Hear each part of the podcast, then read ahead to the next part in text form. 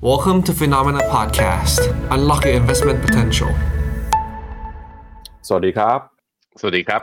ต้อนรับคุณผู้ชมเข้าสู่รายการข่าวเช้า Morning Brief นะครับ สรุปข่าวสำคัญเพื่อให้คุณพลาดทุกโอกาสการลงทุนครับ วันอังคารที่ 10 ตุลาคม เจอกับเราสองคนครับ ผมปั๊บจุรติคันติพะโล และพี่แบงค์ชัยนนท์และการจันนันท์ครับ สวัสดีครับพี่แบงค์ครับ สวัสดีครับปั๊บครับครับ วันนี้เรายังเกาะติดนะครับกับผลกระทบที่เกิดขึ้นระหว่างสงครามอิสราเอลกับฮามาสนะครับ เมื่อวานนี้เป็นวันที่ตลาดหุ้นสหรัฐเนี่ยเปิดมา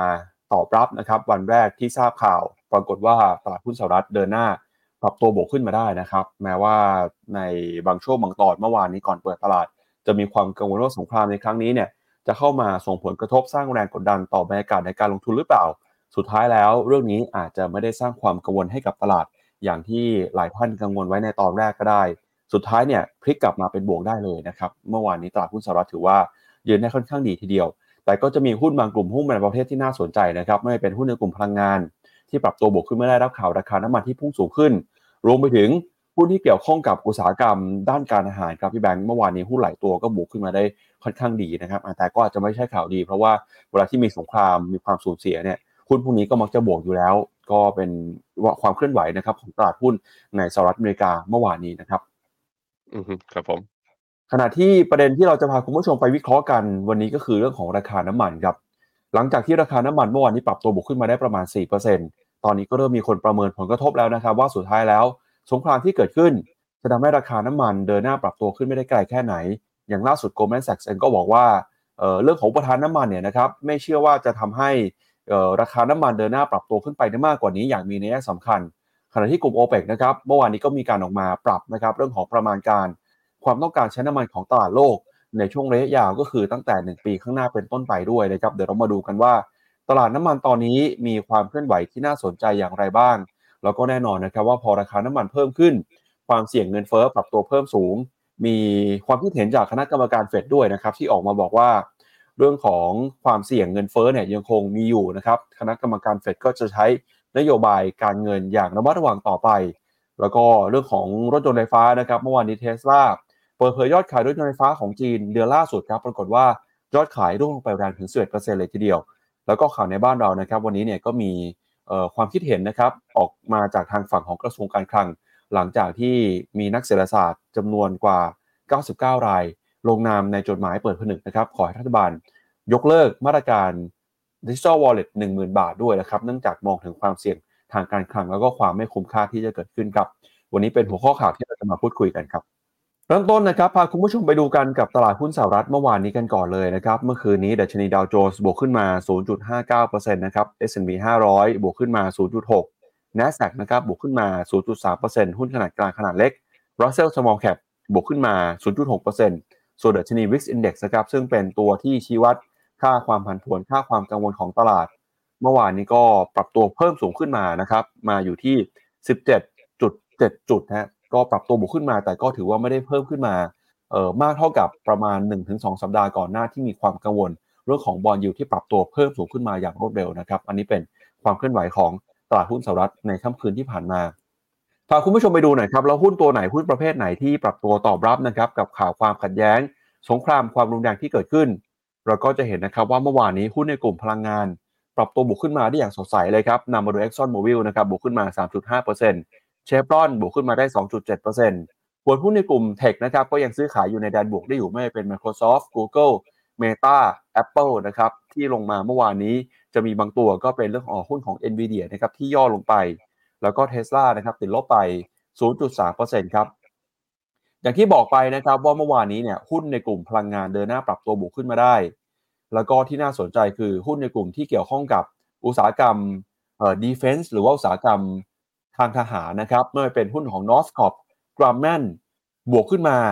8%นะครับล็อกคิดมาตินนะชื่อนี้ขึ้นมาทุกครั้งที่เวลามีความขัดแย้งความรุนแรง บวกขึ้นมาด้วยเช่นกันนะครับแล้วก็หุ้นสายการบินครับเมื่อวานนี้ไม่ค่อยดีสักเท่าไหร่ American Airlines Delta Airlines ติดลบไปประมาณ4%โดยชวนพี่แบงค์ไปดูหุ้นที่เกี่ยวข้องกับสงครามในกันก่อนแล้วกันนะว่าเป็นยังไงบ้างนะครับเดี๋ยวไปดูตัวแรกหน่อย Lockheed Martin นะครับตัวนี้เมื่อคืนนี้บวกขึ้นมาได้ค่อนข้างแรงทีเดียวครับ Lockheed Martin ครับ เมื่อวานนี้บวกขึ้นมาได้ 8.93%นะฮะบวกวันเดียว หลังจากที่ก่อนหน้านี้คือเป็นขาลงมานับตั้งแต่ตอนเดือนเมษาปี 2023 จริงล็อกฮีทมาตินเนี่ยตอนที่รัสเซียตัดสินใจ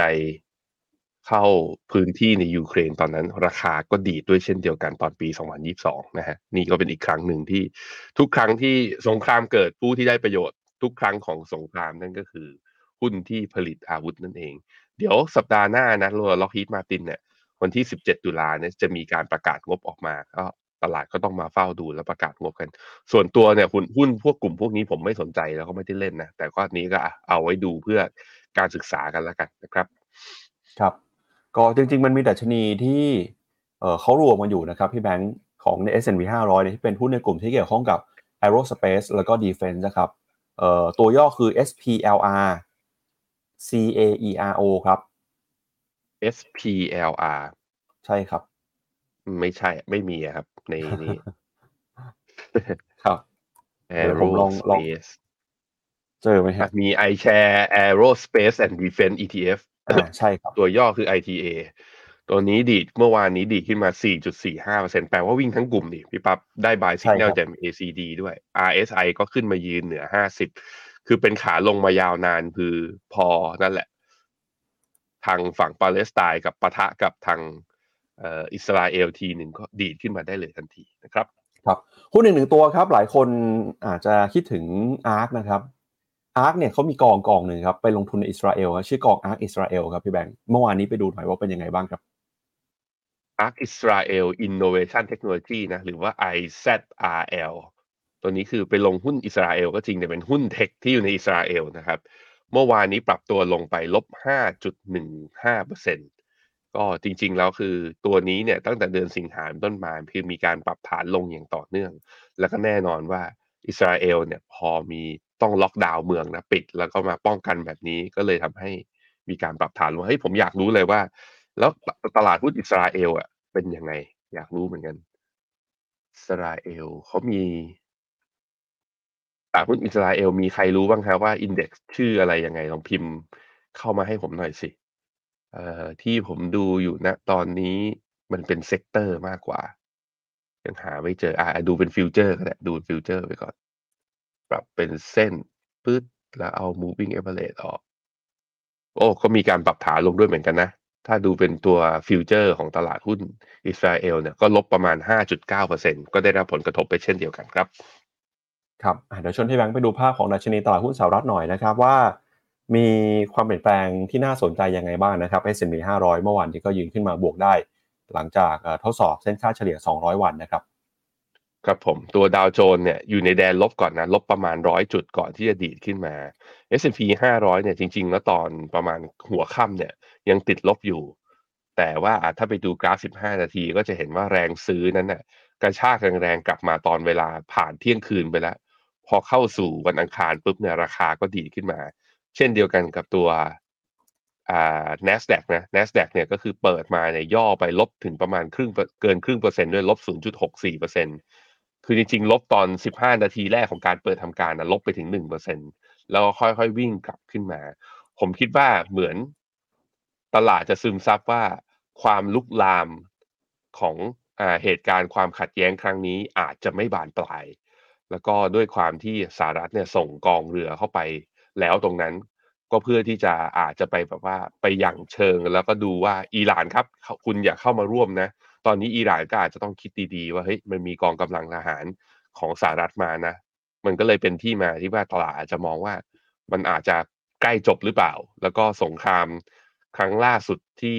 เอ่าก็เรียกสงครามหกวันใช่ไหมที่อิสราเอลกับนี่แหละ กับปาเลสไตน์เนี่ยครั้งนั้นก็ถึงแม้ว่ากำลังของอิสราเอลจะมีจำนวนพลน้อยกว่า แต่ด้วยเทคโนโลยีทางการทหารที่สูงกว่าก็อาจจะสามารถที่จะจบความขัดแย้งกันได้อย่างรวดเร็ว ผมคิดว่าตลาดเริ่มมองในทางนั้นนะฮะถ้าไปดูที่ Wix Index ก็จะเห็นว่าถึง Wix Index เนี่ยถ้าดูเป็นปิดรายวันเนี่ยบวกขึ้นมาประมาณ 0.25 จุด แต่ว่าถ้าดูเป็น Wix Index เป็นราย 15 นาทีก็จะเห็นว่าจุดสูงสุดของ Wix Index เมื่อวานเนี่ยก็คือ วิ่งขึ้นไปถึง 19.60 เกือบเกือบแตะ 20 ตั้งแต่ตอนประมาณเวลาประมาณบ่ายสองเสร็จแล้วจากหลังจากนั้นมาก็ย่อลงมาทันทีบ่ายสองของวันที่เก้านะเนี่ยแล้วจนเนี่ยแล้วก็ย่อลงมา จนถึงล่าสุดตอนนี้ก็พอดูเป็นกราฟราย day เนี่ยก็เลยได้แท่งสีแดงอีกรอบหนึ่งเพราะฉะนั้นก็พอจะเบาใจได้ว่าพอพอดูที่ VIX index ก็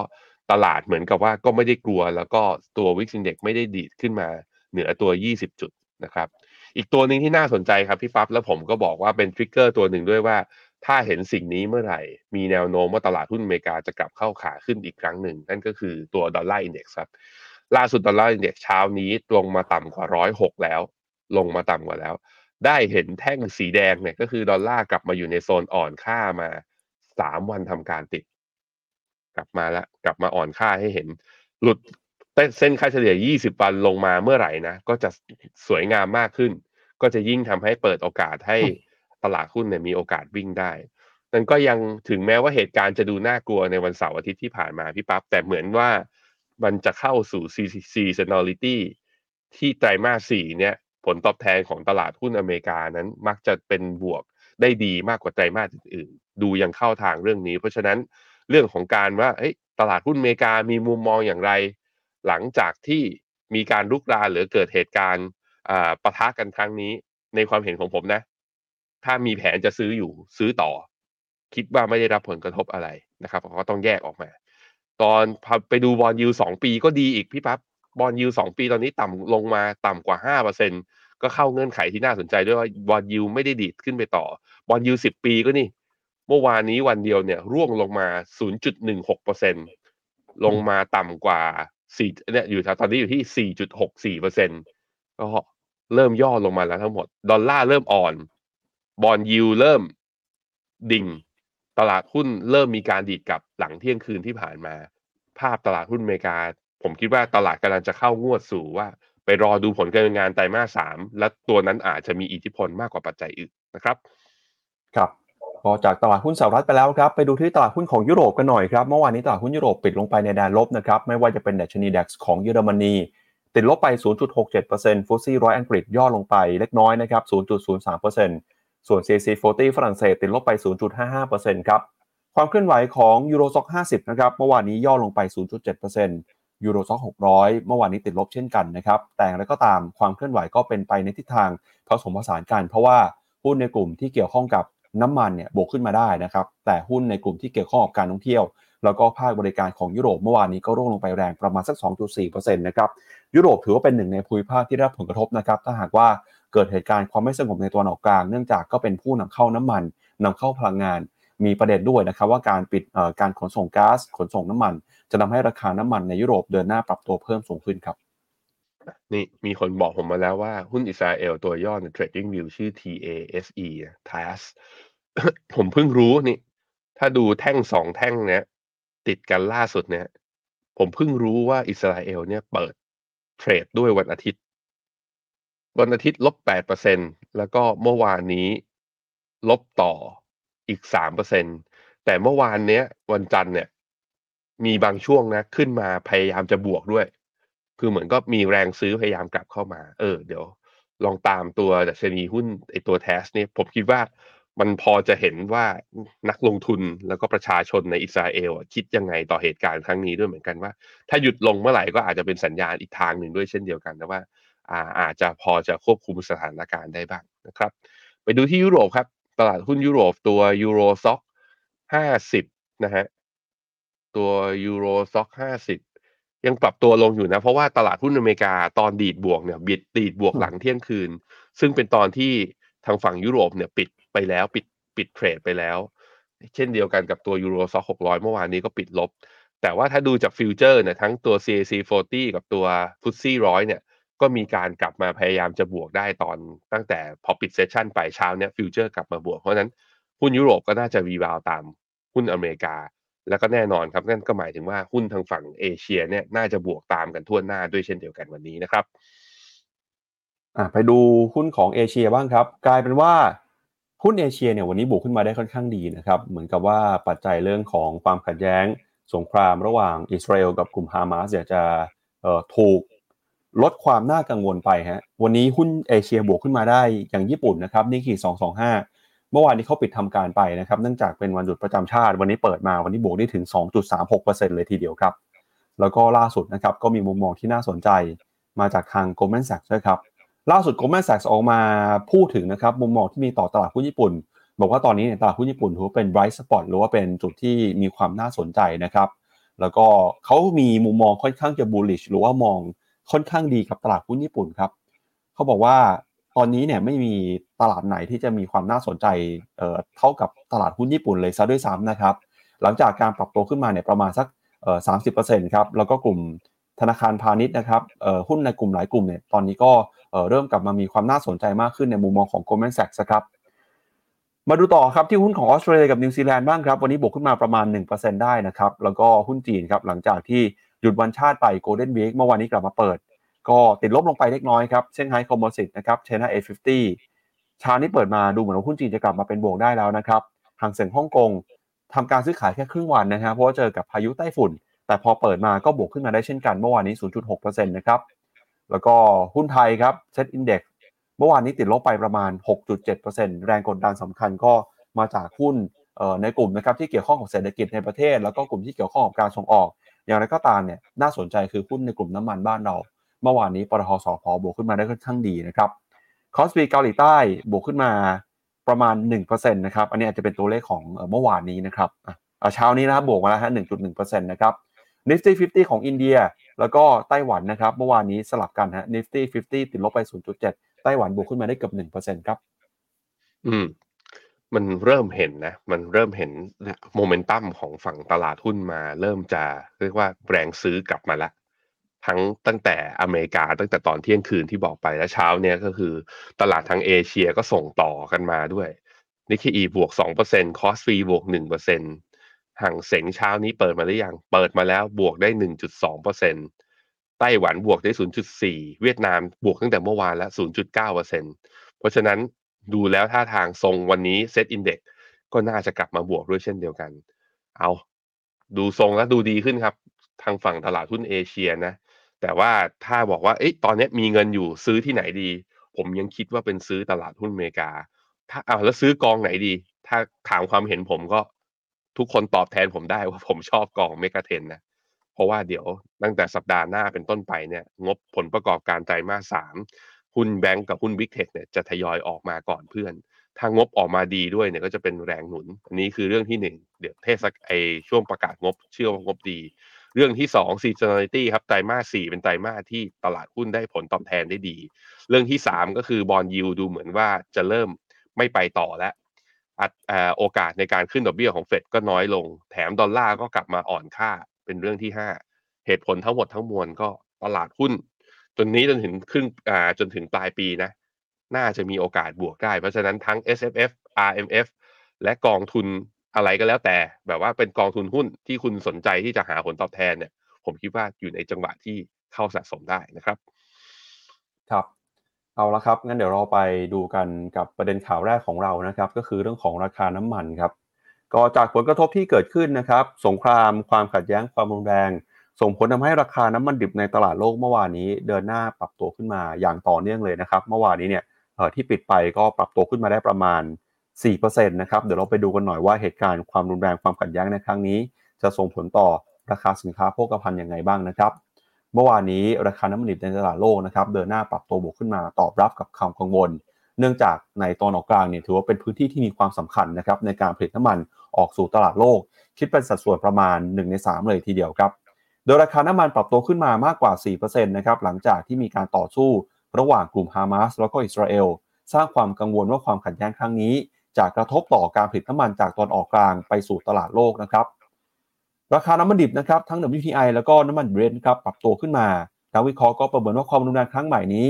ก็มีความเป็นไปได้นะครับ ที่จะส่งผลกระทบต่อการผลิตน้ำมัน แล้วก็ความสัมพันธ์เนี่ยระหว่างอิสราเอลกับซาอุดิอาระเบียผู้ผลิตน้ำมันรายใหญ่อาจจะได้ผลกระทบด้วย เนื่องจากเรื่องนี้นะครับจะมีผู้เล่นมากมายได้เข้ามาเกี่ยวข้อง ไม่ว่าเป็นสหรัฐนะครับตอนออกกลางอิหร่านด้วยครับ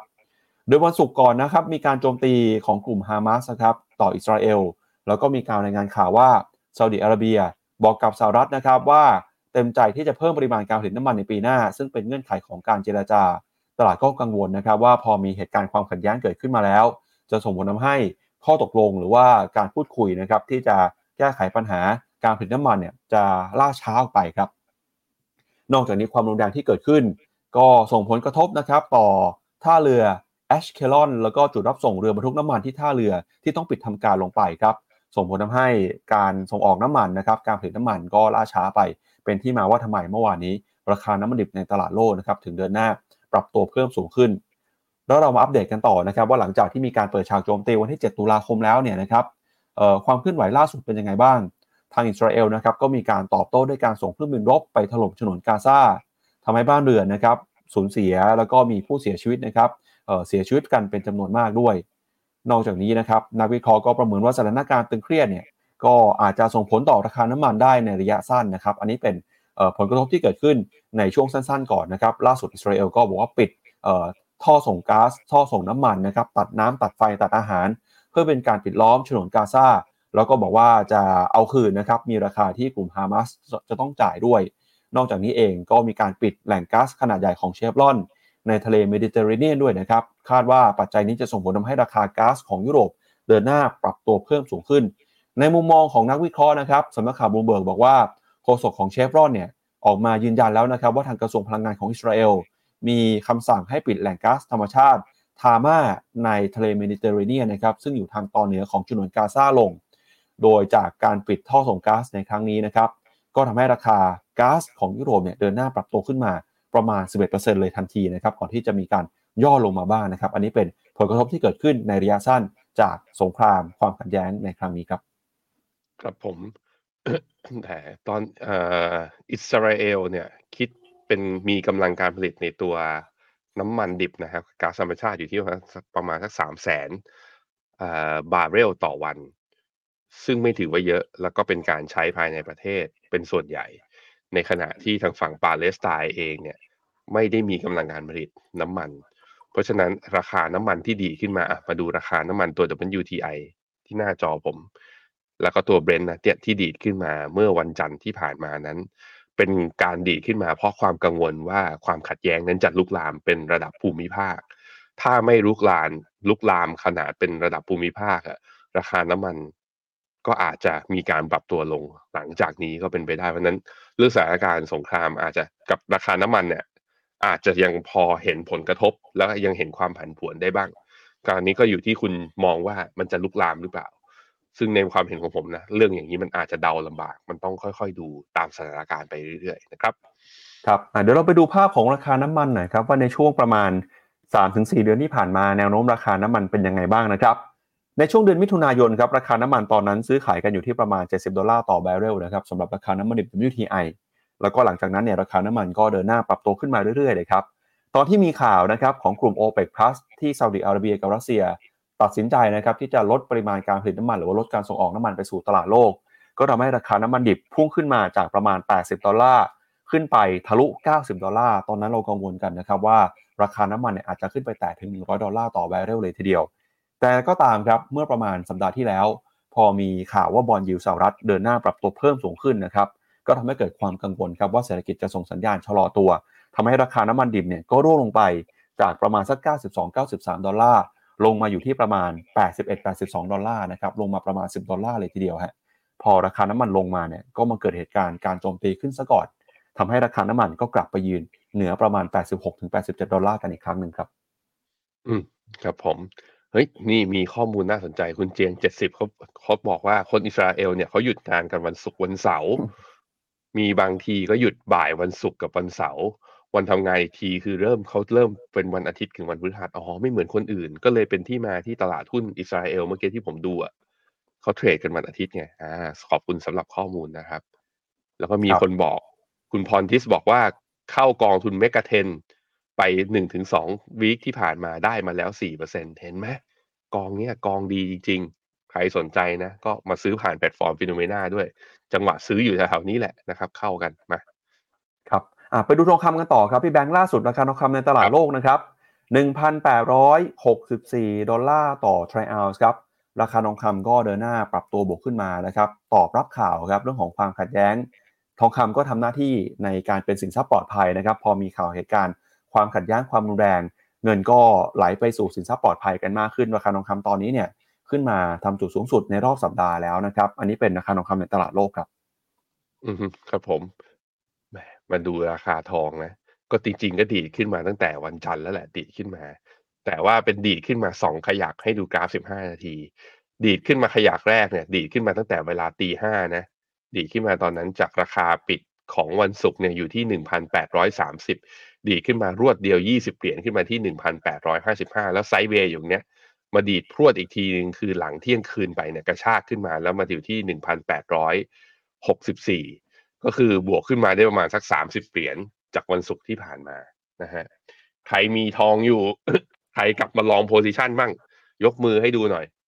มีอยู่คนหนึ่งที่ผมได้คุยกับเขานะ วันนี้ครับดูจะอารมณ์ดีเนี่ยเขาบอกว่าวันนี้อากาศเมืองไทยสดใสสีทอง แหมได้กำไรอารมณ์ดีอะ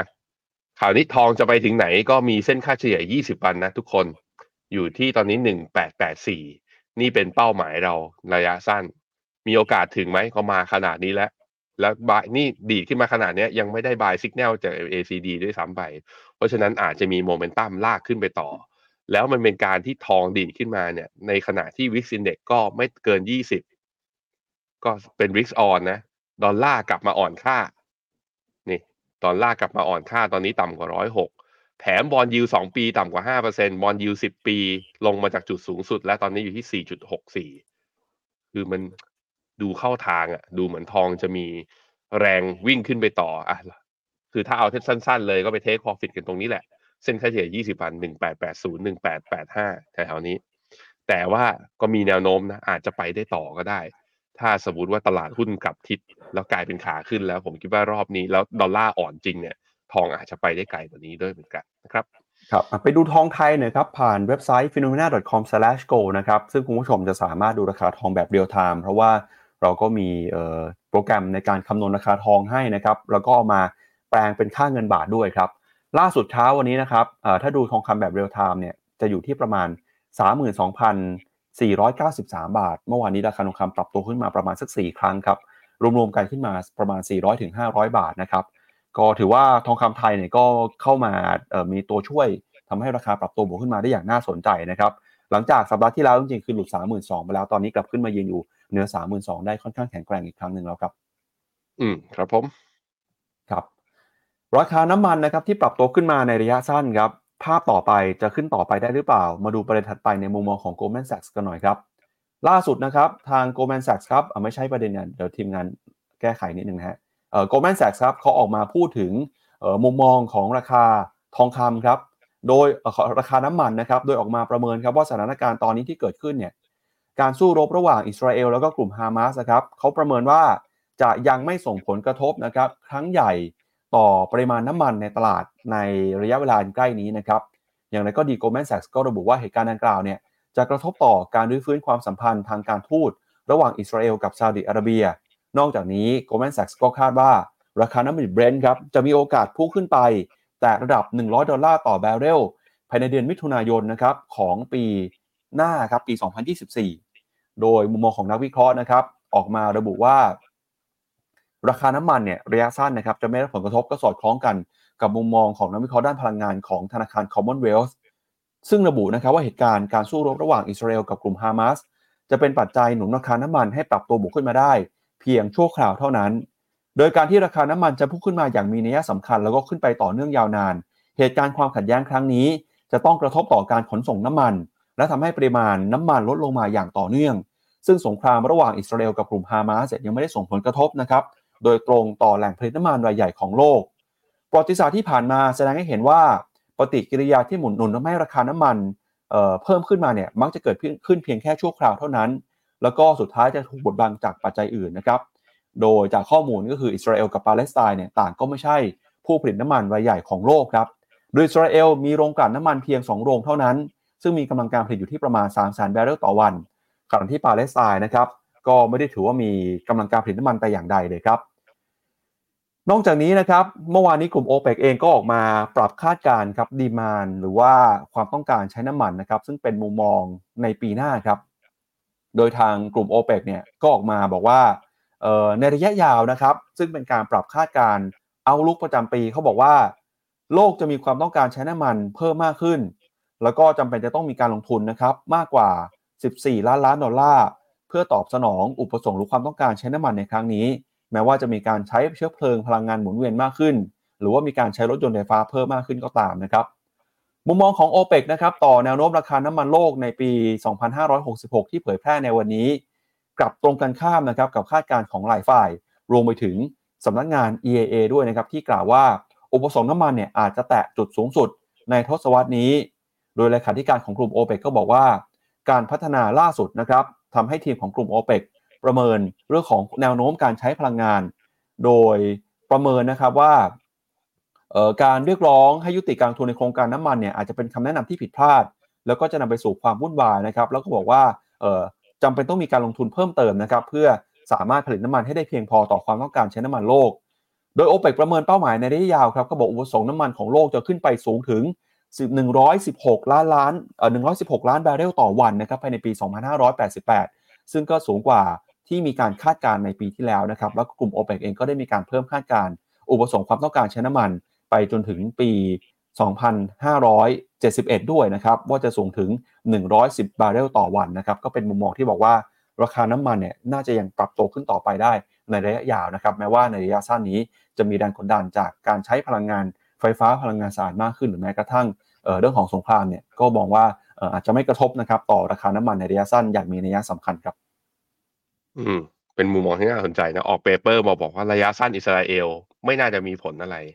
แต่ว่ามองไปถึงสิ้นปีนะไอ้ไม่ใช่สิ้นปี กลางปีหน้า มิถุนาหกเจ็ดอาจจะเห็นน้ำมันร้อยเหรียญก็แสดงว่ามองเป็นเรื่อง demand นะ แต่ว่าผมลองย้อนกลับไปดูหน่อย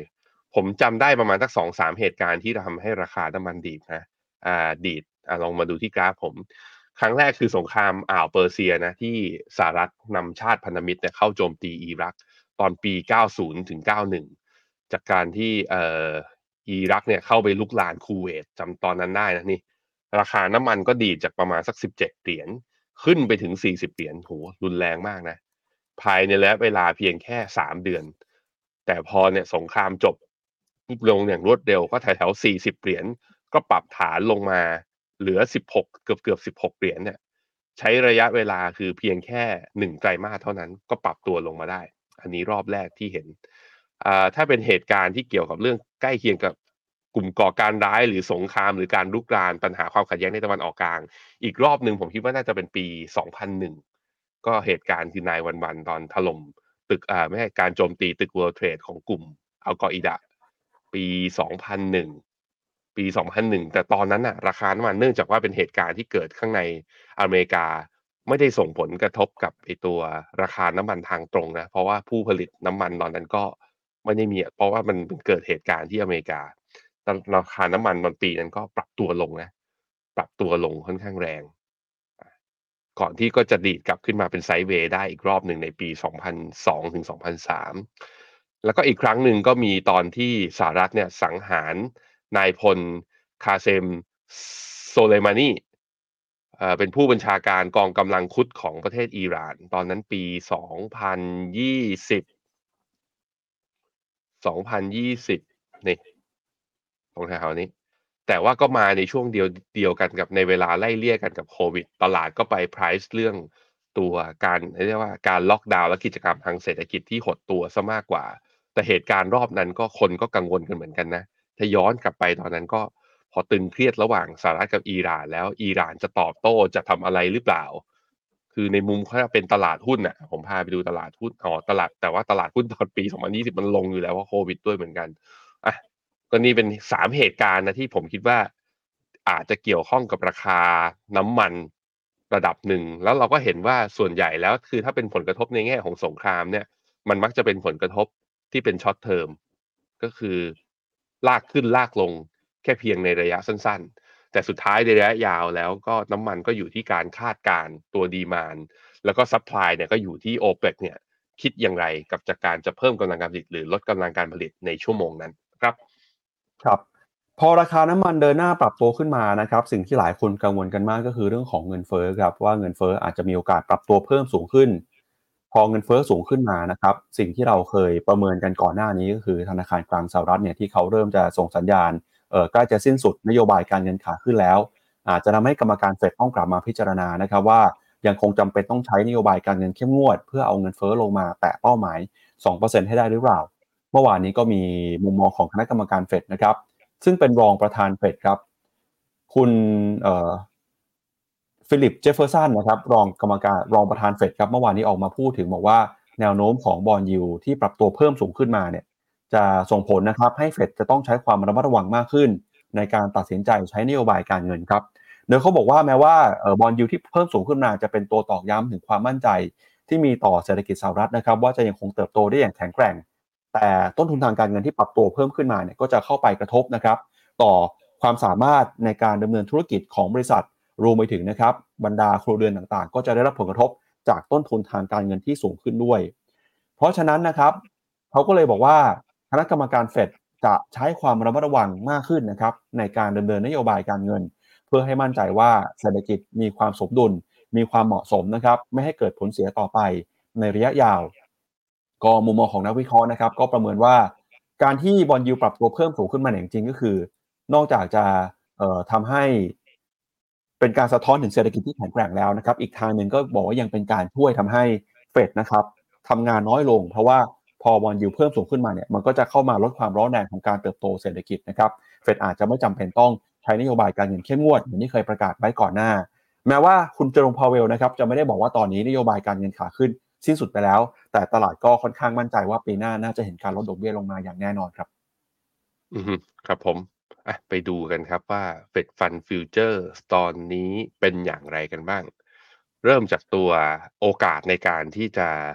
ขึ้นดอกเบี้ยหรือคงดอกเบี้ยในการประชุมครั้งหน้าคือวันที่ 1 พฤศจิกาเนี่ยตอนนี้โอกาสในการคงดอกเบี้ยเนี่ยเพิ่มขึ้นมาทะลุ 80%ไปแล้วเรียบร้อยนะครับอยู่ที่แถวๆประมาณเกือบเกือบ90%ทีเดียวนั่นก็ค่อนข้างชัดเจนว่าครั้งหน้าคงคงดอกเบี้ยนะฮะครั้งหน้าคงดอกเบี้ยแล้วครั้งต่อไปจะเป็นยังไงบ้างพี่ปั๊บขอดูหน้าที่เป็น popularity ตั้งแต่มีติ้งครั้งหน้าไปจนยาวจนถึงสิ้นปีเลย ก็จะพบว่าเนี่ยฮะตลาด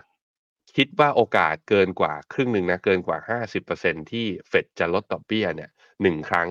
ตอนการประชุมวันที่ 12 เดือนมิถุนาปีหน้า ก็คือคงดอกเบี้ยไปจนถึงมิถุนาเสร็จแล้วจะลดหนึ่งครั้ง ซึ่งโอกาสในการลดหนึ่งครั้งนี้จะหมายความว่ายังไง ก็ เอ่อมันเปลี่ยนไปจากเมื่อประมาณสัปดาห์ที่ผ่านมาก็คือโอกาสของวันที่ 12 มิถุนาเนี่ยโอกาสในการลดดอกเบี้ยเนี่ยมีสัดส่วนเพิ่มขึ้น หลังจากที่ผ่านตัวอ่า weekend หรือว่าสุดสัปดาห์ที่ผ่านมา อันนี้ก็แปลกดี เพราะว่าตัวเลขตลาดจ้างอ่าการจ้างงานเนี่ยมันค่อนข้างส่งสัญญาณเป็น mixed signal นะ unemployment rate พุ่ง แต่ non farm payroll ดี job opening ออกมาเฉย แต่กลายเป็นว่า average hourly wage ก็คือไอเงินรายได้เดือนไอรายได้ต่อชั่วโมงของคนอเมริกัน ก็ปรับตัวลดลง คือมันสัญญาณมันมีทั้งที่บอกว่าแข็งแกร่ง แล้วก็สัญญาณก็บอกว่าตลาดแรงงานชะลอ แต่ว่าเหมาเหมารวมๆออกมาเฟดฟันฟีเจอร์กลายเป็นว่าออกมาเนี่ย ตลาดไปเชื่อว่าเฟดจะขึ้นดอกเบี้ยได้ยากมากขึ้น ซึ่งคิดอย่างเงี้ยดีแล้ว เพราะว่าตลาดหุ้นก็วิ่งอยู่นะตอนนี้นะครับ ครับ เอาละครับ ก็จากประเด็นนะครับในเรื่องของการใช้นโยบายการเงินทีนี้เดี๋ยวเราไปดูความเคลื่อนไหวของบริษัทจดทะเบียนหน่อยนะครับ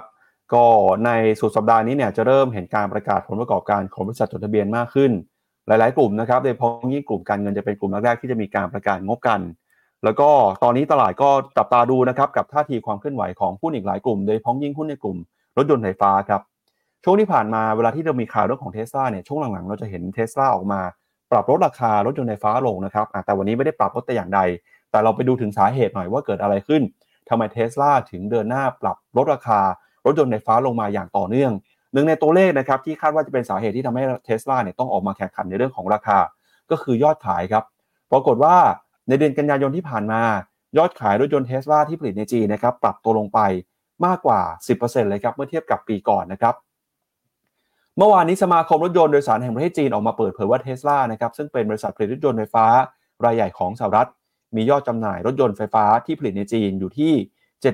74,073 คันในเดือนกันยายน ลดลงไป 10.9%เมื่อเทียบเป็นรายปี ส่วน BYD นะครับซึ่งเป็นคู่แข่งคนสำคัญของ Tesla เนี่ยมียอดจำหน่ายรถยนต์ในซีรีส์ที่ชื่อว่า Dynasty แล้วก็ Ocean นะครับทั้งไฟฟ้าแล้วก็ไฮบริดเพิ่มขึ้นมาถึง 42%ครับสู่ระดับ 286,000 คันในเดือนกันยายนนะครับ โดย Tesla แล้วก็คู่แข่งอื่นในจีนเนี่ยต่างคาดว่าจะได้รับประโยชน์จากการฟื้นตัวของความเชื่อมั่นของผู้บริโภค หลังจากที่มีการปรับลดราคารถยนต์ไฟฟ้าลง แล้วก็รัฐบาลจีนก็มีนโยบายในการลดหย่อนภาษีสำหรับรถยนต์ที่เป็นมิตรต่อสิ่งแวดล้อม ท่ามกลางสัญญาณเศรษฐกิจที่มีเสถียรภาพมากขึ้น โดยวันที่ 2 ตุลาคมที่ผ่านมา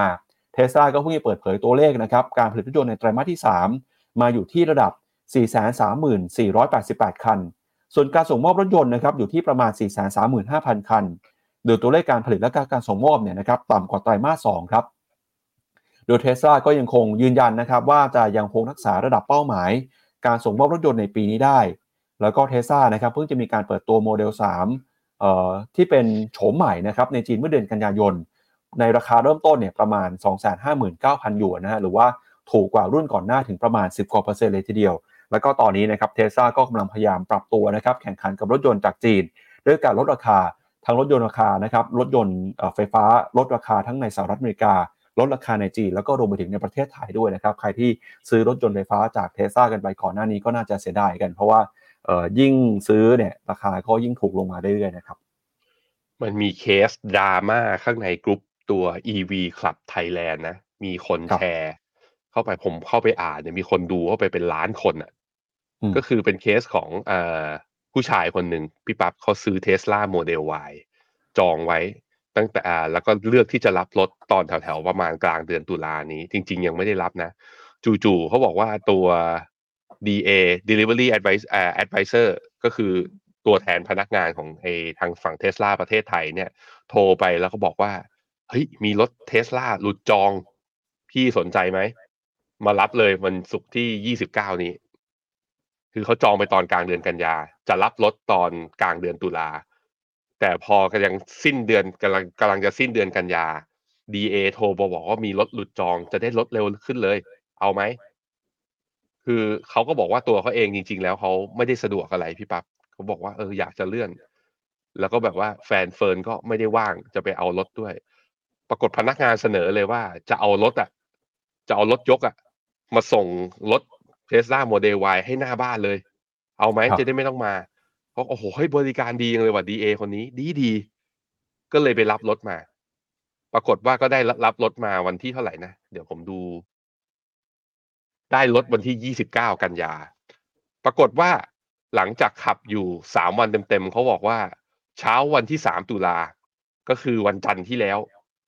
ซึ่งเราก็เอาข่าวมาออกด้วยก็คือเทสลาประกาศลดราคา ตัวโมเดล Y ลง พอพอเข้าใจพอนึกภาพไหมพอนึกภาพออกใช่ไหมว่าเกิดอะไรขึ้นคือ แล้วลดราคารอบเนี้ยไอตัวโมเดล Y ตัวที่เป็นตัวเอ่อตัวที่เป็นตัวกลางเนี่ยลดรอบเดียวเนี่ยคือสองแสนห้าหมื่นบาท ครับ คือถ้าเขาเลือกรับรับลดเวลาเดิมอะ โดยที่ไม่ได้มีการเร่งรัดอะ มันแปลว่าเขาได้ลดราคาถูกลงไปสองแสนห้านะกลางเดือนตุลาแต่นี่คือพนักงานไปเร่งรัดเขา ผมคิดว่าเรื่องเนี้ยมันกลายเป็นว่าชุมชนคนที่เล่นตลาด EV อะคือไม่พอใจเทสลาอย่างรุนแรง ผมเห็นรู้สึกอย่างนี้ผมก็รู้สึกว่าพนักงานทำเกินกว่าเหตุ คือถ้ามันเป็นดิเรกชันของเทสลานะเทสลาต้องออกมาชี้แจง แต่ว่าถ้ามันเป็นเรื่องว่าพนักงานเขาแบบว่า ไปทำเองส่วนตัว เพราะหวังผลประโยชน์จากแก็บส่วนต่าง แล้วได้ค่าคอมอะไรเปล่าเราก็ไม่รู้ไงเรื่องนี้เราก็ไม่รู้ แต่ว่านี่แหละมันก็จะทำให้ผมคิดว่าเรื่องนี้ก็อาจจะกระทบกับยอดขายเทสลาด้วย มันไม่ใช่แค่ตัว DA ที่มาทำอย่างนี้ แถมไอ้ตัวล่าสุดตัว BYD รุ่นอะไรนะพี่ปั๊บที่เมื่อวาน Seal อาทิตย์ที่แล้วครับ Seal ออกมาครับราคาโหรถสวยเลย อยากไป test ได้เหมือนกัน หน้าตาดีเลย ราคาถูกกว่าเทสลาอีกต่างหากนะ เพราะฉะนั้นเทสลาดูแล้วไม่ง่ายนะ จีนนี่เวลาเอาจริงกับเรื่องอะไรนี่นะเขามาจริงนะทำ price war โมเดลรถก็สวย แล้วเทสลามาสะดุดขาตัวเองแบบนี้ผมคิดว่าอันตรายเหมือนกันอะ ไปดูครับราคาหุ้นเทสลากันหน่อยว่าเป็นยังไงบ้าง แต่ในผมก็ยังเอาใจช่วยคุณอีลอนอยู่นะอืมถึงแม้จะดอยตัวโมเดลสามไปแล้วนะฮะ ราคาเทสลาเมื่อวานนี้เป็นแท่งสีเขียวก็จริง แต่ว่าราคาติดลบนะ ลบ 0.33 ก็ยังยืนเหนือเส้นค่าเฉลี่ย 20 วัน ยังพอได้อยู่ MACD ในกราฟรายวันตัดขึ้นมาเป็น buy signal แล้วเหนือเส้นศูนย์ เอ่อมันพอจะมองได้ว่าเทสลาก็น่าจะกลับมาเป็นขาขึ้นด้วย เพราะว่า NASDAQ ก็ในภาพรวมก็กลับมาเป็นขาขึ้นทั้งหมด อาจจะโดนข่าวผลกระทบเล็กๆ น้อยๆเนี่ยจากใช้ตัวกระแสรถยนต์ในจีนที่ทำให้อาจจะเขายอดขายอาจจะต่ำกว่าคาดการแต่เดี๋ยวเราจะรู้กันเพราะว่าสัปดาห์หน้าวันพุธที่ 18 ตุลาเทสลาจะประกาศงบไตรมาสสามออกมา งบไตรมาสสามอ่างบไตรมาสสองออกมาก่อนหน้านี้เนี่ยก็ report ออกมากำไรต่อหุ้นนะ 91 เซนอ่ารายได้เนี่ยอยู่ที่ 24.9 บิลเลียน US ดอลลาร์ตลาดคาดการณ์ว่ารอบนี้ estimate กำไรเนี่ยอยู่ที่ประมาณสัก 0.73 เซนถ้าออกมามากกว่า ผมคิดว่าเทสลาก็มีโอกาสกลับมา rebound แล้ว อย่างน้อยๆ high เดิมเมื่อตอนเดือนกันยาแถวๆประมาณ 276-278 เนี่ย ตรงโซนนี้นะ ก็มีโอกาสทดสอบและทะลุ ถ้าทะลุได้ก็มาหวังไฮเดิมกันตอนเดือนกรกฎาแถวๆ300ท้อยทวนนะครับครับอันนี้เป็นภาพยอดขายรถยนต์ของเท s l a ในจีนนะครับล่าสุดก็เห็นสัญญาณชะลอตัวลงมาในเดือนล่าสุดคือเดือนกันยายนนะครับก็เดี๋ยวพาคุณผู้ชมไปดูต่อฮะกับอีกเรื่องหนึ่งนะครับก็คือเรื่องของ Digital Wallet ครับเมื่อวานนี้เราออกมาบอกว่ามีกระแสข่าวนะครับเรื่องของการคัดค้านการออกนโยบาย Digital Wallet 10,000บาท จากนักเศรษฐศาสตร์ แล้วก็อดีตผู้ว่าการธนาคารแห่งประเทศไทยนะครับ ล่าสุดเมื่อวานนี้ทางกระทรวงการคลังก็ออกมาชี้แจงนะครับนำมาโดยคุณจุลพันธ์อมรวิวัฒน์นะครับ แล้วก็มีปลัดกระทรวงการคลังด้วยนะครับ ที่ออกมายืนยันครับว่า ทางกระทรวงการคลังเนี่ยจะยังคงเดินหน้านะครับ โครงการ Digital Wallet 10,000บาทต่อไป แล้วก็บอกว่าเป็นนโยบายที่ได้แถลงไว้ต่อรัฐสภานะครับ เชื่อมั่นว่าประชาชนอยากจะเห็นนโยบายนี้เดินหน้า แล้วก็ยืนยันนะครับว่าจะพิจารณาเรื่องของข้อกฎหมายกรอบวินัยทางการคลังอย่างรอบคอบ เพื่อไม่ให้เป็นภาระต่องบประมาณ โดยประเมินนะครับว่ามีโอกาสที่งบประมาณที่ใช้ในรอบนี้อาจจะไม่ถึง 5 6 0 0 0 0 ล้านบาทนะครับแล้วก็การแจกเงินเนี่ยจะต้องมีการลงทะเบียนยืนยันตัวตนไม่ได้แจกอัตโนมัตินะครับแล้วก็ตั้งเป้าครับ GDP ไทยเนี่ยจะเติบโตได้ 5%ในช่วงประมาณ 3-4 ปีต่อจากนี้นะครับอันนี้เป็นสรุปคร่าวๆ จากการออกมาพูดถึงของกระทรวงการคลังนะครับ เมื่อวานนี้มีคนออกมาคัดค้าน วันนี้กระทรวงการคลังก็ออกมาชี้แจงนะครับว่านโยบายนี้จะยังคงมีประโยชน์ ต่อเศรษฐกิจของไทยเพื่อให้เติบโตตามเป้าหมาย 5%ให้ได้ครับอ้าวอ้าวผมเริ่มเห็นคนเปลี่ยนรูปโปรไฟล์ Facebook แล้วพี่ปั๊บครับ เป็นคัดค้านนโยบายดิดิจิตอลวอลเล็ตหนึ่งหมื่นบาท เริ่มเห็นเริ่มเห็นกันมาบ้างนะ ไม่รู้ว่าเรื่องนี้จะเป็นเรื่องที่แบบว่า สมมุติว่าทำออกมาแล้ว ถ้ายังยืนยันแล้วทำออกมานะ ก็ต้องหวังให้มันมีประสบความสำเร็จอะ ก็ต้องหวังผล แต่ถ้าไม่ขึ้นมาเนี่ย ผมคิดว่าเหนื่อยนะ มันไม่ใช่เหนื่อยในแง่ของว่าเฮ้ยฐานเสียงเพื่อไทยจะเป็นยังไง ประเทศเราที่แหละจะเหนื่อยอืมนะฮะอะลองลองไปครับลองดูกันต่อ เพราะฉะนั้นมุมมุมหนึ่งกลับมาที่ตลาดหุ้นไทยหน่อย ขอมากลับมาที่ตลาดหุ้นไทยแป๊บเดียวพี่ปับ๊บครับตัว SET Index เนี่ยจริง ๆ แล้วจุดแถวๆนี้เนี่ย คือถ้าหุ้นทางฝั่งเอเชียเขาพร้อมจะดีดนะ เราก็พร้อมจะดีดด้วย ผมคิดว่า sentiment เอเชียมันเริ่มเอื้อเราแล้ว แต่ว่านั่นแหละ มันอยู่ที่ผมคิดว่าส่วนหนึ่งที่ตลาดหุ้นไทย underperform ในช่วงที่ผ่านมา แล้วบาทก็อ่อนมาอย่างต่อเนื่อง แต่ว่าล่าสุดก็กลับมาแบบว่าไม่อ่อนต่อแล้วนะแถวๆประมาณสามสิบเจ็ดบาทต่อดอลลาร์เนี่ยไม่ไปต่อแล้วต้องมาดูกัน ถ้าหุ้นไทยยัง underperform นะ บวกได้น้อยหรือว่ายังแดงต่อเนี่ย ผมคิดว่าตลาดคงกังวลกับนโยบายมากขึ้น แต่ถ้าเริ่มมี rebound บ้างตลาดอาจจะเริ่มให้โอกาสอะอะลองดูก็ได้กันลองดูกันสักตั้งหนึ่ง ถ้าเด้ง rebound ได้ผมคิดว่าแถวๆเส้นค่าเฉลี่ย 20 วันอย่างน้อยๆก็ต้องขึ้นไปทดสอบใช่ไหมตอนนี้อยู่ที่ประมาณ 1,494ตีสักประมาณ 1,500แถวๆเนี้ยโอกาสเด้งได้สักประมาณ 40-50 จุดก็หมายถึงโอกาส ถ้าคุณเลือกหุ้นถูกตัวนะก็นี่ก็โอกาสในการระยะสั้นเหมือนกันนะครับครับก็จากกระแสข่าวความกังวลเรื่องของสงครามที่เกิดขึ้นระหว่างอิสราเอลกับเอ่อฮามาสครับจะส่งผลต่อโลกการลงทุนอย่างไร วันนี้เรามีข้อมูลพิเศษที่ทีมงานเราไปรวบรวมมาครับ เป็นการเอาข้อมูลของสงครามในอดีต ย้อนหลังกลับไปตั้งแต่ช่วงของสงครามโลกครั้งที่ 2 เลยนะครับ มาวิเคราะห์ให้ดูครับว่า การปรับพอร์ตหรือว่ากลยุทธ์การลงทุนในรอบนี้เพื่อรับมือกับสงครามที่เกิดขึ้น จะต้องทำอะไรบ้างนะครับ เดี๋ยววันนี้เรามีแขกรับเชิญพิเศษนะครับมาพูดคุยกันครับพี่หยงวสินปริทัน Head of Investment ของ Finnomena นะครับเดี๋ยววันนี้พี่หยงจะมาวิเคราะห์แล้วก็แนะนำให้ฟังหน่อยครับว่าสงครามที่เกิดขึ้นเนี่ย เราควรจะปรับพอร์ตควรจะรับมือเรื่องนี้ยังไง หรือว่าสงครามจริงแล้วมันน่ากลัวหรือเปล่าสำหรับนักลงทุนนะครับสวัสดีครับพี่หยงครับสวัสดีครับสวัสดีครับคุณปั๊บสวัสดีครับพี่แบงค์ครับสวัสดีครับ ครับผมก็ครับวันนี้ก็ตื่นเช้ามาสดใสนะเพราะว่าเห็นตลาดนะครับ คนละอารมณ์กับวันสองวันที่ผ่านมานะครับ แต่ว่าอยากจะชวนใช่มองครับในมุมมุมมองระยะยาวแบบนักลงทุนระยะยาวหน่อยนะครับ เพราะว่าเอ่อมีคำถามมาเยอะเมื่อวานนะครับ ก็ว่าเอ้ยเรื่องสงครามทำยังไงเรื่องปรับผ่อนยังไงดีหรือเปล่านะครับ จริงๆอยาก เวลาที่เราเจอข่าวแต่ละครั้งเนี่ยนะครับถ้าเจอเหตุการณ์ไม่แน่นอนวิธีหนึ่งก็คือย้อนกลับไปดูสิ่งที่เกิดขึ้นในอดีตก่อนให้เราพอเห็นแพทเทิร์นนะครับอย่างหนึ่งนะครับในสถิติที่เรารวบรวมมาก็คือว่าเมื่อเกิดเหตุการณ์ความวุ่นวายในเชิงลักษณะของสงคราม หรือการก่อการร้ายนะครับในอดีตเนี่ยนะครับถามว่าลงไหมมันก็ลงนะแต่ลงสั้นๆ คือโดยค่าเฉลี่ยเนี่ยหุ้นสหรัฐเนี่ย total drawdown อะคือหมายถึงตั้งแต่เริ่มต้นเหตุการณ์จนถึงจุดที่ลึกที่สุดนะครับคือประมาณค่าเฉลี่ย5%แต่ละครั้งเนี่ยความ เท่ากันความลึกมากลึกน้อยก็แตกต่างกันไปนะต้องยอมรับนะครับเดี๋ยวก็จะสังเกตว่า bottom หรือการฟื้นตัวเนี่ยในแต่ละรอบเนี่ยนะครับก็ไม่ประมาณเ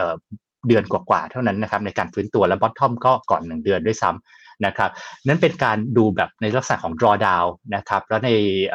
เหตุการณ์ต่างๆ ที่เกิดขึ้นที่มีทั้งเล็กทั้งใหญ่นะครับแต่อยากชวนดูอีกมุมหนึ่งครับ ถ้าเราเอาในหน้าถัดไปถ้าเราดูเฉพาะสงครามในระดับที่สงครามโลกอะครับ นะครับสงครามเกาหลีสงครามเวียดนามนะครับสงครามอ่าวนึกใหญ่นะแต่เราดูแบบให้ยาวนิดนึงคือดูไปทั้งช่วงของสงครามนะครับ สงครามดีก็ยืดเยื้อยาวนานใช่ไหมครับดูตั้งแต่เริ่มต้นจนจบเนี่ยนะครับจะเห็นว่าค่าเฉลี่ยนะนะครับในคอลัมน์แรกเนี่ย large cap stock ก็คือ S&P 500เนี่ยนะครับในช่วงสงครามตลอดช่วงเลยนะค่าเฉลี่ยเนี่ยผลตอบแทนในหุ้นเนี่ยนะครับ S&P 500ประมาณ11%นะครับเทียบกับ ในช่วงเวลาที่เขาทำการศึกษานะนะครับ วัดตลอดสงครามไม่สงครามนะก็ตลาดเนี่ย10%นะครับในรูปคอลัมน์บนซ้ายสุดนะครับ จะเห็นว่าจริงๆแล้วเนี่ยสงครามเอาครั้งใหญ่ ๆ เลยนะนะครับ ก็ไม่ได้แตกต่างกับค่าเฉลี่ยนะครับผลตอบแทน S&P 500 ในช่วง ฉะนั้นเราแค่แต่จะบอกว่าเวลาเห็นสถิติแบบนี้นะครับเราตกใจอะไรแบบนี้นะครับ กลับไปดูก่อนใจเย็นๆนะครับ แล้วก็ ว่าจริงๆแล้วเนี่ยในอดีตเนี่ยนะครับมันจะมีผลระยะสั้น แต่ในระยะยาวเนี่ยมันแทบไม่มีผลเลยเนี่ยนะครับซึ่งแน่นอนนะในมุมมองของนักลงทุนผมคิดว่าในช่วงนี้นะครับถ้าเราเจอปัจจัยระยะสั้นเนี่ยก็อยากให้ลองดูหน้าถัดไปนะเวลาเจอเรื่องไม่ดีเรื่องอะไรเงี้ยนะครับเราเนี่ยกำลังดูวันต่อวันบนข่าวนะครับ บนความกังวลทั้งเรื่องโน้นเรื่องนี้นะครับ แต่ว่าจริงๆแล้วเนี่ยยังไงง่ายๆเลยนะ ประวัติศาสตร์ 90 ปี S&P 500 นะครับ ก็เราอยากได้ขาขึ้นแบบนี้แต่มันเป็นการสุ่มเอาตั้ง 90 ปีเนอะมันก็แบบแทบจะทั้งชีวิตเราใช่ไหมแต่ว่าเออจริงๆแล้วต่อให้เราหันครึ่งหนึ่งในชาตินี้นะครับก็40 30ปีเนี่ยมันก็ยังเป็นระยะที่เอ่อในอายุไขคนเราปกติฉะนั้นการลงทุนระยะยาวเนี่ยถ้าเราซูมเอาเรื่องพวกนี้ออกมาได้นะครับแล้วก็มองกันยาวๆเนี่ยนะครับเวลาเอ่อตลาดหุ้นเนี่ยนะครับเออเป็นสินทรัพย์เสี่ยงที่แน่นอนก็เป็นสินทรัพย์เติบโตให้ได้ในระยะยาวนะครับ ในหน้าถัดไปอันหนึ่งที่ผมจะก่อนจะลิงก์เข้าเชื่อมไปกับโอกาสการลงทุนก็คือว่าโอกาสที่เราบอกว่าลงทุนยาวๆ แล้วโอกาสที่จะขาดทุนน้อยลงเนี่ยเป็นจริงหรือเปล่านะครับในด้านนี้ก็คือว่าเราทำสถิตินะครับ โอกาสชนะก็คือโอกาสขัดโอกาสที่กำไรนั่นแหละนะครับ เทียบกับ time horizon นะครับระยะเวลาการลงทุนในแกนนอนนะครับ จะเห็นว่าถ้าส่วนใหญ่แล้วนะเราเราเทียบ หลากหลายดัชนี ดึงข้อมูลไปยาวๆ เท่าที่เรามีนะครับ ก็อะไรที่เกิน 5-6 ปีขึ้นไปเนี่ยนะครับ หรือจะให้แบบแน่ๆหน่อยก็ 10 ปีขึ้นไปเนี่ยโอกาสมันจะเริ่มเป็นร้อยเปอร์เซ็นแล้วหมายถึงว่าถ้าเราอดทนถือยาวนะ ไม่ว่าไปเข้าตรงดอยสูงสุดของไซเคิลเลยนะครับ ระยะสั้นถือไป5ปี10ปีนะครับ โอกาสขาดทุนมันก็จะน้อยลงหรือจนแทบไม่มีนะครับ อย่างมีนัยยะนะครับ ฉะนั้นฉะนั้นเรื่องประโยชน์ที่ว่า เพิ่มโอกาสชนะลดโอกาสการขาดทุนด้วยการลงทุนระยะยาวเนี่ยมีอยู่จริงเนาะซึ่งตอนนี้ก็ผมคิดว่าพอพูดถึงการลงทุนระยะยาวเนี่ยนะครับแน่นอนคนเราก็ตอนนี้ก็เริ่มใกล้ไตรมาสสี่นะครับเรื่องกองภาษีนะครับก็เป็นคำถามนะเมื่อกี้เห็นมีคำถามมาในคอมเมนต์ด้วยนะครับก็คือว่าทาง Finnomena Funds นะครับจริงๆถามว่าตอนนี้กองภาษีมานั่งนับดู บ้านเรามีประมาณ 550 กองไม่น้อยนะครับ อย่างละครึ่งๆอะโดยประมาณ S F RMF นะครับ I M F ก็เกิดมาก่อนก็มีเยอะหน่อยนะครับ ซึ่ง Finnomena Funds เนี่ยเราก็คัดเลือกนะครับ ก็เลือกออกมาเป็นโพยรายกอง 14 กองทุนนะครับ 14 กองเนี่ยจริงๆแล้วนี่ผมยกยกตัวอย่างมาแค่บางส่วนนะครับ เพราะว่าทั้งหมดมันมีค่อนข้างเยอะนะครับ แล้วก็เรามีการจัดชุด combo ด้วย จะเห็นว่าเราจะมีหมวดกองทุนครอบคลุมหลากหลายนะครับ แล้วในหมวดใหญ่ๆ เช่น ถ้าเป็นแบบหุ้นทั่วโลกเนี่ยเราก็เลือกมาให้นะครับนักลงทุนได้เลือกต่อ อีกสักประมาณจากหุ้นทั่วโลกเนี่ยสามกอง เพราะว่าแต่ละกองมันก็มีแต่ละสไตล์ มีความเหมาะสมของแต่ละคนที่แตกต่างกันไปนะครับ แล้วก็ถ้าใครชอบเป็นแบบสไตล์คอมโบเราก็มีการจัดชุดตามความเสี่ยงให้เหมือนกันนะครับ ฉะนั้นอยากให้มองข้ามเรื่องเนี้ยสงครามระยะยาวนะแล้วผมว่าเป็นโอกาสการลงทุนอย่างดีเลยนะครับ ถ้าใครยังไม่ได้ลงภาษีนะครับ S S F I F ก็ลองมาดูนะครับ เรามีการคัดเลือกมาให้ละนะครับ โอเคครับก็เดี๋ยวเรามาอ่านคอมเมนต์คุณผู้ชมกันหน่อยครับพี่แบงค์ว่าวันนี้คุณผู้ชมมาพูดคุยยังไงบ้างเดี๋ยวชวนพี่หยงอยู่เผื่อมีคำถามพี่หยงช่วยตอบได้เลยนะฮะเดี๋ยวเชิญพี่แบงค์เลือกคอมเมนต์หน่อยครับ นี่คุณอีลอสก็บอกว่า SET Index ไม่แน่นะสิบปีข้างหน้าอาจจะอยู่ที่เดิม เพราะสิบปีที่แล้วก็ตอนนี้ก็อยู่ที่เดิมนะฮะพี่พี่หยงมองยังไง ถ้าเป็นเซ็ตอะเอายังไง เจ็บปวดใจ ก็ก็เซตอินเด็กอาจจะใช่อะแต่แต่ผมว่าก็เป็นไปได้ แต่ว่ามันก็มีพวกหุ้นรายตัวหุ้นอะไรที่มันก็นะ โตกันไปได้เรื่อยๆอะครับอ่าโอเค คุณมิส TGIF Thank God It Friday อะเหรอ บอก m e g a t e n เอ่อ SSF ยังซื้อทันไหมโอ้โห ถ้ามองแบบพี่หยงนะ ซื้อ SSF ต้องถือสิบปีใช่ไหม ถือไปเถอะอืมซื้อไปเถอะหุ้นในนี้หุ้นในนี้สิบใช่ตัวยังไงก็วิ่ง ระยะยาวมันคือไม่กำไรมากก็กำไรน้อยอยู่ที่กำไรเท่าไหร่นะฮะนี่นี่เขาบอกนี่คุณพรทิสเขาบอกนี่เขาป้ายยามาแล้วนะเขาบอกว่า ซื้อไปหนึ่งถึงสองอาทิตย์บวกมาแล้วสี่เปอร์เซ็นเห็นไหมก็ดูกันยาวๆไปดูกันยาวๆ อันนี้ให้พี่หยงตอบดีกว่า คุณเบญจรัตเขาถามว่ามีมุมมองกับทีม ESG ยังไง เออ พี่หยง อืม เราก็มีเอ่อมี ก็จะมีกองแนะนำของเราก็กองเคเชนนะครับ มุมมองยังไงก็คือจริงๆกองกองพวกนี้บางทีมันก็จะไปพ่วงกับเรื่องบางทีก็จะมีเรื่องพลังงานสะอาดบ้าง หรือเป็นเรื่องโซเชียลอิมแพคด้านอื่นนะครับ ซึ่งก็เรียกว่าในต่างประเทศเนี่ยมันก็มีเม็ดเงินแบบสถาบันอะค่อยๆเขาเรียกอะไรค่อยๆ แบ่งเข้ามาลงทุนในธีมนี้นะครับ ในบ้านเราอาจจะไม่เด่นชัดนะแต่มันเป็นธีมหลักใหญ่ที่ต่างประเทศก็ให้ความสำคัญกันครับ อือครับผมนี่คุณจาวิสเขาพยายามเดานะว่า หุ้นเปลี่ยนชีวิตของอาจารย์นิเวศที่เวียดนามคืออะไรเขาบอกโรงงานเอกชนอะไปดูกันดรนิเวศไม่ได้พูดมาแต่ไม่ได้พูดออกมาตรงๆนะ แต่ฟังแกเรื่อยๆ แล้วก็จะพอจะรู้ว่าหุ้นตัวอะไรนะฮะซึ่งถ้าใครสนใจเวียดนามนะ ลงทุนหุ้นรายตัวแล้วไม่รู้จะลงยังไงดี ก็นี่ IMF ของเวียดนามก็มีหลากหลายบลจเลยเลยที่กองที่เราแนะนำก็ principal VNEQ ก็ได้ด้วยเช่นเดียวกัน เวียดนามนี่ก็เหมาะในการลงทุนในระยะยาวด้วยช่วยด้วยเหมือนกันนะครับอะพี่ปั๊บครับ บริการที่ปรึกษาการลงทุนส่วนตัวจากฟิโนมีนาจะช่วยให้คุณสามารถจัดการการลงทุนจากคำแนะนำของมืออาชีพด้านการลงทุน ที่คอยดูแลและปรับพอร์ตการลงทุนของคุณให้เป็นไปตามเป้าหมาย สนใจรับบริการที่ปรึกษาการลงทุนส่วนตัว สมัครได้ที่ f i n o m e f i n o m i n a e x c l u s i v e หรือ line at f i n o m i n a p o r t คำเตือน ผู้ลงทุนควรทำความเข้าใจลักษณะสินค้า เงื่อนไขผลตอบแทน และความเสี่ยงก่อนตัดสินใจลงทุน